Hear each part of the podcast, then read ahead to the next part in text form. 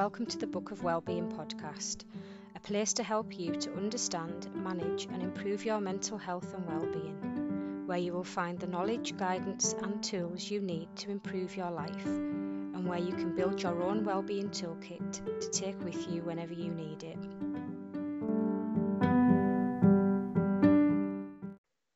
Today we're focusing on thoughts because our thoughts underpin how we feel and how we behave, and we need to put some work into them if we want things to get better.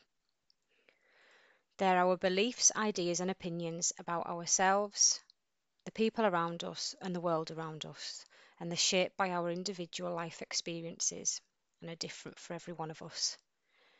We have thousands of thoughts every single day. A lot of them are negative, and nearly all of them are repetitive, like a stuck record replaying from the day before and the day before that. For a lot of us, a good proportion of our thoughts are based on worry.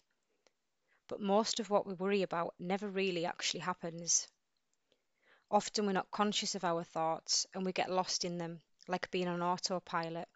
So we need to become more awake and alert to them, because if we become more awake and alert, we can change and manage them.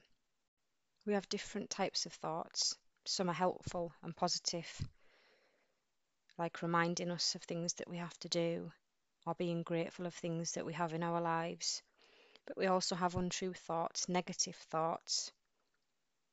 And when we have these thoughts and we continue to feed them, allowing them to continue, we cause ourselves suffering.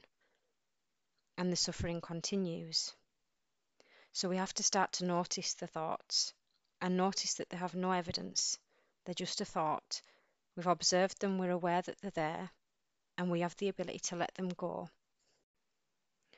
Our thoughts aren't facts, but we think they are. We treat them as though they're facts. If we think about trying something new, our thoughts can put us off telling us we're not good enough, we'll embarrass ourselves, and we won't succeed. We treat these thoughts as gospel when actually they're just a made up story. Instead of doubting our abilities and ourselves, we need to start doubting our doubts and these negative thoughts. A professor called Steve Peters wrote a brilliant book called The Chimp Paradox. For any readers listening, I recommend reading it. He then created a simplified version for kids, which my daughter's got, and he explains this. In our heads, there's two of us ourselves and our chimp. And in relation to thoughts, when it's ourselves thinking, we're logical, rational, not particularly worried, and feeling relatively content. When our chimp takes over the thinking, we can become worried, overwhelmed, critical, and irrational.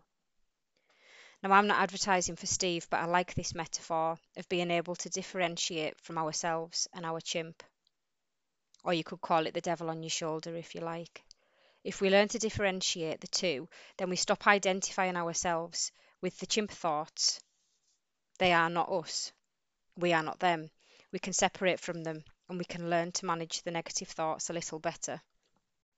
When we look in mirrors, we're looking for our flaws, telling ourselves that we are what we see, we are what our thoughts tell us, we're underweight, we're overweight, we don't like this part about ourselves.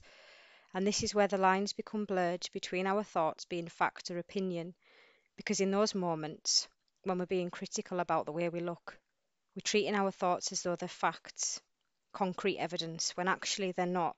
They're just opinions.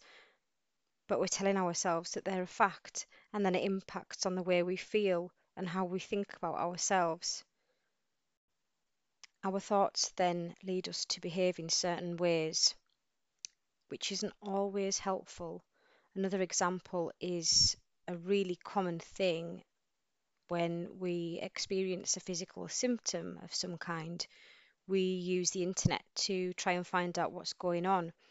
And then as a result, we diagnose ourselves with what the internet's told us. And this can create a lot of unnecessary anxiety because we've trusted in a source that could have come from anywhere on the internet to tell us what's wrong so then what's happened here is our thoughts have caused us to react in a specific way because we want to know the answer.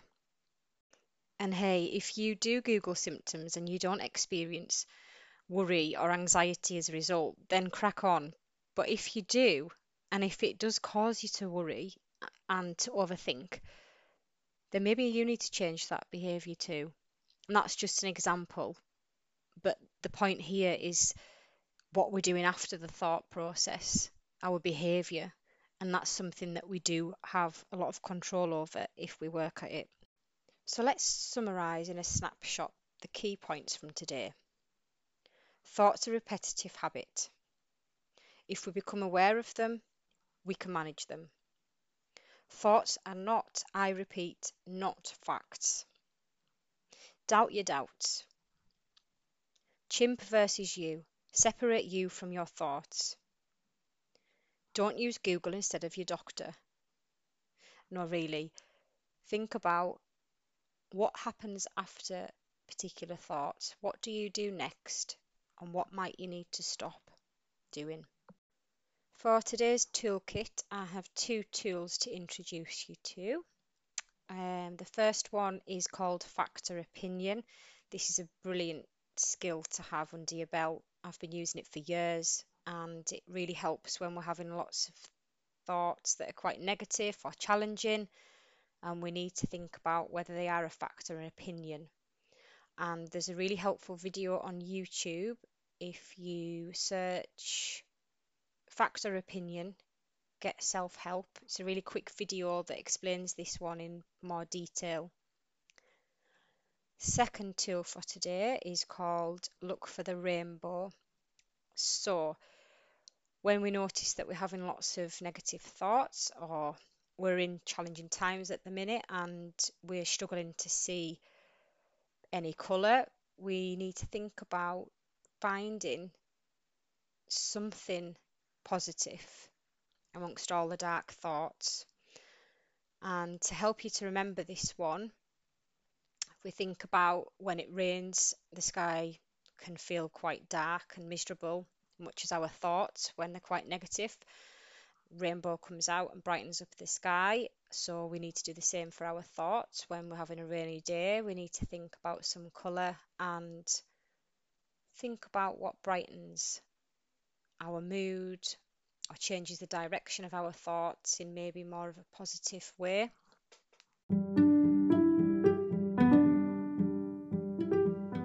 That brings us to the end of today's episode. I hope you found some of it helpful. In the next episode, we'll be focusing on anxiety. Don't forget to follow my Instagram or Facebook page at the Book of Wellbeing. Thanks for listening.